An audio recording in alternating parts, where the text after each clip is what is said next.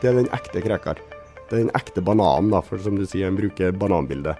Så har han denne plastbananen, som da er PSTs Carl I. Hagens Krekar. Som er en falsk Krekar, og det er den rollen da han spiller i offentligheten.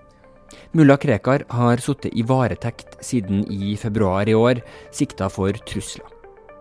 Men kvelden han ble pågrepet, tilbrakte han sammen med journalist Jo M. Bredeveien. Fredag den 30. oktober så faller etter planen dommen mot han, men når han kommer ut av fengsel, så kommer han igjen til å gi uttrykk for de samme meningene han er sikta for, om journalister skulle spørre. Så hvordan skal vi forholde oss til klovnen og terrorlederen Krekar? Jeg heter Askild Matre Aasarød. Dette er Morgenbladets podkast. Jo M. Bredveien, skribent for, for Morgenbladet. Du har denne uka et, et dybdeportrett av, av mulla Krekar på trykk her i, i avisa. Hei, Jo. Hallo, hallo. Du, du, har brukt to år på å prøve å komme deg under huden på, på mullaen. Det må vel sies å være en, en smule mer arbeid og tid enn det en, en, bruker på et portrett til vanlig. Kan du forklare hvordan denne prosessen egentlig starta? Ja, jeg kan vel begynne med å si at selve intervjuet er basert på en to timer lang samtale. Men det tok to år å få til den uh, to timer lange samtalen, det har du helt rett i. Eh, Mulla Krekar har vært i fengsel fra 2012 til han slapp ut i januar i år. I den perioden så sitter han jo da åpenbart relativt isolert i Kongsvinger fengsel, men da har vi i magasinet Plott, som uh, jeg og flere med meg, bl.a. du, tidligere både drev og jobba i, uh, vært på jakt etter Krekar. Og vi har fått signaler hele veien fra hans advokat, Brynjar Melding, om at han vil snakke med oss. Så vi har vært på telefonisk kontakt med han. Vi har e-postutveksla med e-postadressen til mulla Krekar, som da administreres av hans familie. Vi har vært i fengselet og satt oss ned og vært forberedt og sikkerhetsklarert og sittet der og venta på han. Han har kommet, han har sett oss, han har sagt 'unnskyld, unnskyld, ikke intervju', og gått. Så det har vært en prosess der det rett og slett har vært en vilje fra begge parter til å få satt seg ned og ta den praten, men det har liksom det har vært vanskelig å få det til. Til slutt, så når han kom ut av fengselet, så sto den invitasjonen fortsatt ved lag. Så jeg satt og forberedte meg og gleda meg veldig til det her. Han hadde jo ikke snakka med noen på så lang tid, og det her var liksom tenkt hm, dette blir Nå skal jeg få det intervjuet man har venta så lenge på. Og så, den dagen, dagen før jeg dro og skulle intervjue han, så publiserte NRK Dagsrevyen et 13 minutter langt intervju med han der han da sa fryktelig sjokkerende ting. Og da var det jo på en måte sånn når, når jeg da fikk den praten med han, så føltes det litt sånn oi, oi, oi. Det her var jo en liten nedtur, han har vært stille så lenge. Men samtidig så var det en ganske gyllen mulighet til å gjøre det som vi kanskje ikke hadde gjort hvis han ikke hadde sagt alt dette her litt skumle, trussellignende tingene på NRK, da, som han nå sitter og venter på dom for. Eh, for rett og slett snakke med han om hvorfor, hvordan og hvem. For, for et, Etter det utbruddet da, på, på Dagsrevyen, så var det nesten som han hadde lyst til å, å, nyansere det når han, han møtte deg. Og, og, du klarte jo da å tilbringe egentlig en, en hel ettermiddag sammen, sammen med, med Krepkar, som viste seg å da bli de siste siste timene han var i, uh, i, frihet, altså en 45 minutter etter at du forlot intervjuet, så ble han arrestert. Han har jo sittet i, i varetekt siden det. Men jeg lurte på, kunne du beskrive hvordan det egentlig var å, å komme hjem til han og, og, og, sette seg ned der hos, hos Krekar og skulle ha en sånn lang samtale med, med den mannen? Ja, altså det er jo litt sånn, uh, sånn som vi journalister liker. Det er jo litt sånn uh, skjulte konvolutter her og der omtrent. Og altså når jeg satt på Tøyen på en kafé hadde da kommunisert på tekstmelding med den ene sønnen til mulla Krekar, eh, som da nekter å gi meg navnet sitt og alt. Det er liksom bare sønn. Og han sier 'sett deg på den kafeen, og så kommer jeg og henter deg'. Så sitter jeg der, da, og så kommer han og henter meg. og det er litt Vi går gjennom uh, trange, mørke smug på Oslos østkant, og så går vi opp i en leilighet da, der jeg tar av meg skoen, og mulla Krekar tar imot. Står der da som en slags Han er ikke så høy, men han er på en måte en ruvende figur allikevel, da, som står der og venter. For, for i, teksten så, så, prøver du da etter, etter det første møtet å beskrive han, og du, du ender til slutt med, med, ordet 'verdig', som jeg må innrømme at ikke var, var det ordet jeg sjøl forventa. Hva mener du med, med, med, 'verdig'? Vi tenker jo så ofte på han som noe veldig annet enn det, som en sånn komisk figur.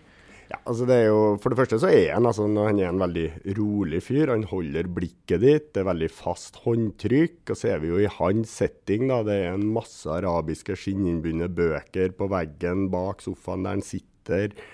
Han er veldig altså, han er et intenst, men også veldig fatta blikk, da, hvis det make sense å si det sånn. Og han sitter da og ser rett i øynene dine, veldig rolig, tar seg god tid før han svarer. Riktignok måtte samtalen da, i alle fall i begynnelsen foregå via tolk, så han har god tid til å tenke seg om underveis. Men altså, han inngir rett og slett en sånn en ro, en trygghet. Og så da ender jeg vel opp med da, å si at han inngir rett og slett han gir et inntrykk av verdighet. Du, stiller jo et ganske tydelig spørsmål til, til oss journalister i, i teksten, som altså, du sier burde vi Burde ikke bare slutte å, å, stille hans spørsmål om hans mening? Det, det, er jo så mange som har lyst til å, å, å få, finne ut hva, ja, hva mener han, han egentlig. Mens ja, du sier så burde vi ikke egentlig bare gå bort fra det? Samtidig så er det jo akkurat det du gjør. Teksten din er jo egentlig mulla Krekar som i detalj får lov til å beskrive hvor det er han kommer fra, eh, og hvor hans filosofi og, og hans holdninger kommer fra. Det er ikke artig, ja det motsetninga i teksten. Nei, altså Jeg stiller det spørsmålet, og da stiller jeg det kanskje i den sammenhengen aller mest til dette her. altså Mulla Krekar, som advokat Meling sier i saken, og som han sier hele tida i offentligheten, han har sin oppfatning av islam. Islam er evig. Den tolkninga hans, hans dogma, da, er veldig hard og tydelig på mange ting. Det, vi kaller det på en måte, vi oppfatter det, eller oppsummerer det i sharia i Norge. da.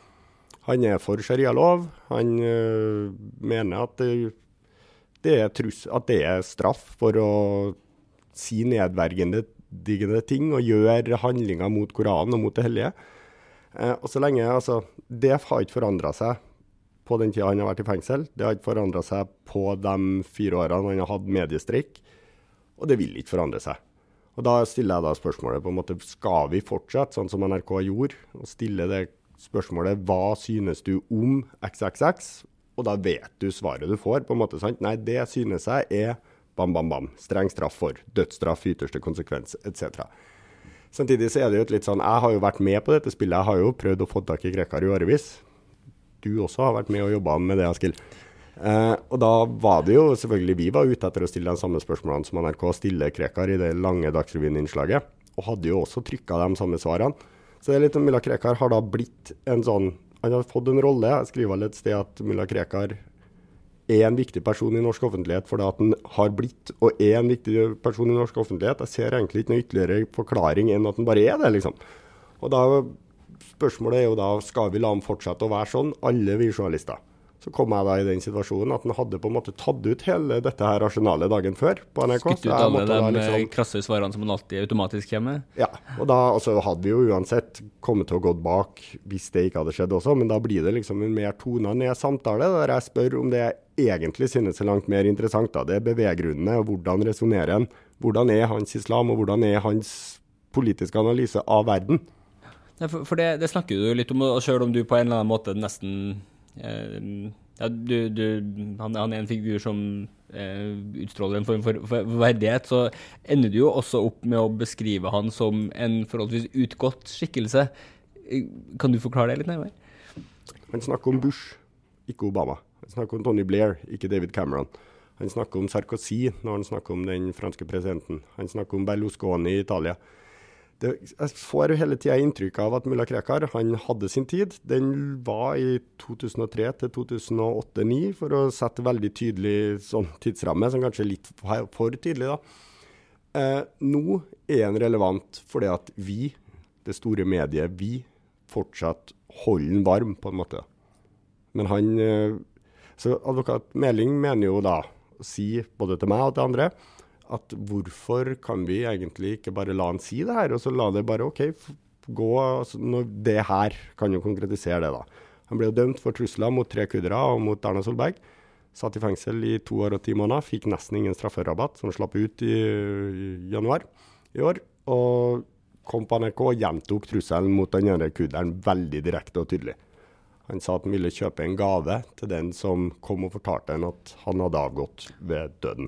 Og så starter systemet igjen, da. Så havner han i fengsel, og så kommer han ut, og så havner han i fengsel, og så kommer han ut og sier det samme, samme igjen. Ja, det er jo sånn, vi får sitere melding igjen, da. vi begynte å installere en svingdør i Kongsvinger fengsel. Krekar blir sittende der, dømt. Nå er det påstand om to års fengsel. Vi får vite på fredag om uh, den blir tatt til følge. Mest trolig så blir han satt inne i, for i flere år. To år er vel en naturlig ramme, kanskje.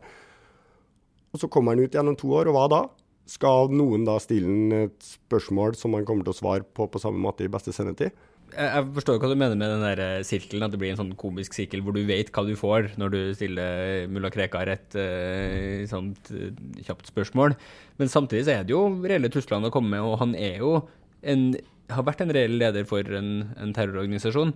Altså, Når er det man da har, har, begynt å akseptere et menneske som vi ikke har lyst til å akseptere meningene til i, i Norge, når man ja, egentlig på en eller annen måte normaliserer og, og setter seg ned og liksom drikker kaffe og skåler med, med, den type skikkelse? Nei, Det er et uh, godt spørsmål som jeg ikke skal påstå meg å ha noe svar på. Men altså, det er jo også noen kulturforskjeller her. Man skal ikke relativisere alt det her. Men altså, er det en trussel når han sier på NRK, det er ikke jeg som skal bedømme, det er jo det vi sitter og venter på nå, da, at den faktisk rettssaken er over og det vurderes straffeutmålinger nå. Ja, Det skjer på, på fredag nå, den dagen den podkasten her eh, kommer ut. Ja. Men uh, altså, er det en trussel å si at jeg vil kjøpe en gave til den som sier at, som forteller meg at han er drept av denne kuderen, som er den ene av dem? I fengslingsmøtene så har Krekar sagt at ja, men altså, det er jo fordi at en god nyhet skal jo på en måte belønnes. Det er vår kultur. Det betyr ikke at jeg nødvendigvis vil at han skal utsettes for denne gode nyheten ja. i veldig tydelige gassøyne her nå, da. Ja. Altså, det er jo Så du mener at det også er et, et, et, et semantisk problemstilling her som, som, kan virke ekstra forvirrende?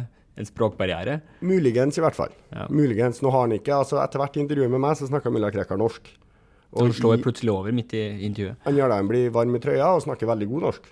Og jeg blir på en måte en helt annen type plutselig. Han sitter jo og snakker via sønnen først, på et språk jeg ikke forstår noen ting av. Uh, eneste norske han sa er 'ja, det er slik' lenge. Men så plutselig begynner han å snakke norsk, da. Og da er klart, han er mindre nyansert. Men dette NRK-intervjuet var jo ikke utført på norsk, det gikk på arabisk. Så derfor så skal ikke jeg unnskylde med det, men at det er klart, og jeg skal ikke si at han ikke skal straffes for det, for det er opp til det norske rettsvesenet, jeg er ingen ekspert på det. Men altså, jeg synes Eh, det går an å vurdere om det er riktig måten å unngå. For mye av poenget da, for uh, de hemmelige tjenestene er å unngå at en skal kommunisere med sine tilhengere. Også derfor det var et forslag om å sende dem til Kyrksæterøra her, som falt i fisk. Eh, og da, altså, ja, han får ikke kommunisert fordi han har restriksjoner på bruken av internett etc. i fengselscella, Men eh, han går ikke i glemmeboka heller. Vi holder han på en måte varm, da. Ja. Så det er bedre å, å, å la han få lov til å bli glemt? Muligens. Ja. Eh, en annen ting som, som, du jo snakker med han om, og som han hadde en mer komplisert analyse av enn jeg forventa, er jo hans to ansikter. da, som Den der ene morsomme mulla Krekar som vi ser, som driver og holder opp sånne festlige skilt i, i rettssalen, som, som, smiler og på en eller annen måte ja, en sånn klovneskikkelse, og, og, så den andre. Den har jeg alltid tenkt på som en litt sånn ubevisst rolle han har glidd inn i, men han snakker jo om det som om, om det er en sånn karakter han tar på seg, og, og sammenligner seg sjøl med en, en, falsk og en ekte banan, gjør han vel, hvis jeg ikke husker helt feil. Det er korrekt. Bare lite Altså, mulla Krekar er det, det han sier, er ytterst kontroversielt. I, det tipper at det er veldig få norske muslimer som er enig i det Krekar sier, og hans dogma og hans tolkning av Koranen, av islam. Men han er samtidig en lærd fyr. Altså, han er en av de tunge teologiske kanonene i Norge. Riktignok ikke en doktorgrad, ikke, men altså, han er en, innen islam så er han en respektert type. Og han er i Norge da, så har vi Sirkus Krekar, og han er en klovn, som du sier. Det som han spiller med på? Som han, Ja, og det er det, da. At han spiller med på det. For at han er altså han er jo Jeg bruker ordet verdig, jeg kunne også brukt ordet han er intelligent. sant? Dette er en fyr som veldig langt på vei. Det kan godt hende noen koder i norske samfunn han ikke helt har knekt, men han er samtidig en dypt, dypt intelligent mann.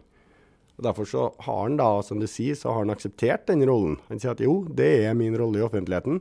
Han sier da selv at han blir jaga av politikere, av politiet, av PST, av mediene. Han sier, bruker ikke ordet konspirasjon, men det ligger litt der da at alle er enige, og alle disse her har store ressurser. Han er helt alene mot det her. Han er statsløs, er alene. Og aksepterer da rollen sin. Han sier at sånn er det. Han må bli i balanse selv må søke veien mot Gud, det er den ekte Krekar. Det er den ekte bananen, da, for som du sier, han bruker bananbildet. Så har han denne plastbananen, som da er PSTs Carl I. Hagens Krekar. Som er en falsk Krekar. Og det er den rollen da han spiller i offentligheten. Men, men, da kan man jo også tenke at han er såpass bevisst på den rolleskiftet at han driver jo også og skifter og justerer sine um, uttalelser ut fra hvem han snakker med. Kan du være redd for å bli, bli fanga i at han gir deg liksom den, den uh, milde, milde krekar som har liksom en, en, del analyser av verden, men som samtidig snakker om at ja, ja, så lenge vi legger ned våpnene, så, så kan det være fred mellom islam og, og, og Vesten. Han kaller seg en liberal salafist, som jo er en noe underlig ordsammenstilling, men at han, han, driver da også og glir mot den han snakker med, fordi han er retorisk dyktigere enn vi, vi liker å tenke på han som. Det tror jeg nok fort kan være, altså at han tilpasser seg, selvfølgelig, sånn som vi også gjør. Tilpasser seg da det forumet han snakker i. Jeg vet at mulla Krekar er senest bekrefta av Høyesterett i 2007 som en trussel mot uh, rikets sikkerhet. Det baserer seg på etterretningsmateriale, det baserer seg også på ting han har sagt åpent, men det er altså snakk om rollen han hadde i Ansar, Ansar al-Islam, den organisasjonen han eh, stifta og leda, eh, som har stått og står på USAs og FNs terrorliste.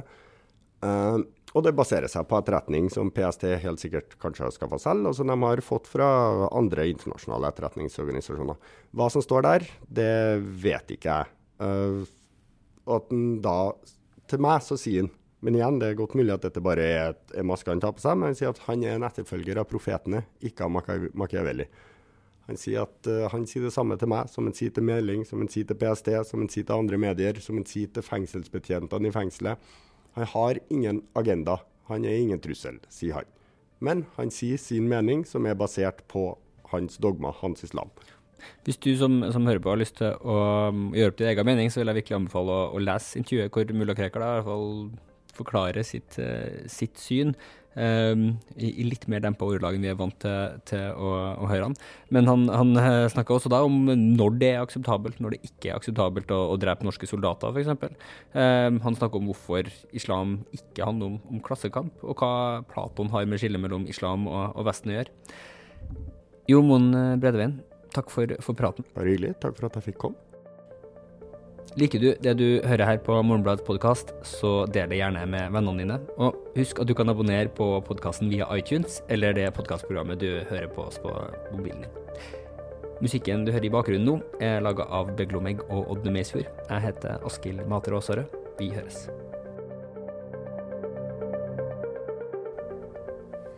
Er det Beglomegg eller er det Beglome? Si Beglomegg, men ja, i så fall har jeg sagt feil på hver eneste form. Nei, men det er, godt, det er, jo et godt navn, men det må jo være det. Beglomeg som er navnet. Men jeg, jeg, jeg ja, nei, Det er et veldig godt spørsmål. det er sånn rakett og Teski, vet du. Å, herregud, har jeg gjort det på hver eneste på? Det er kjempeflaut.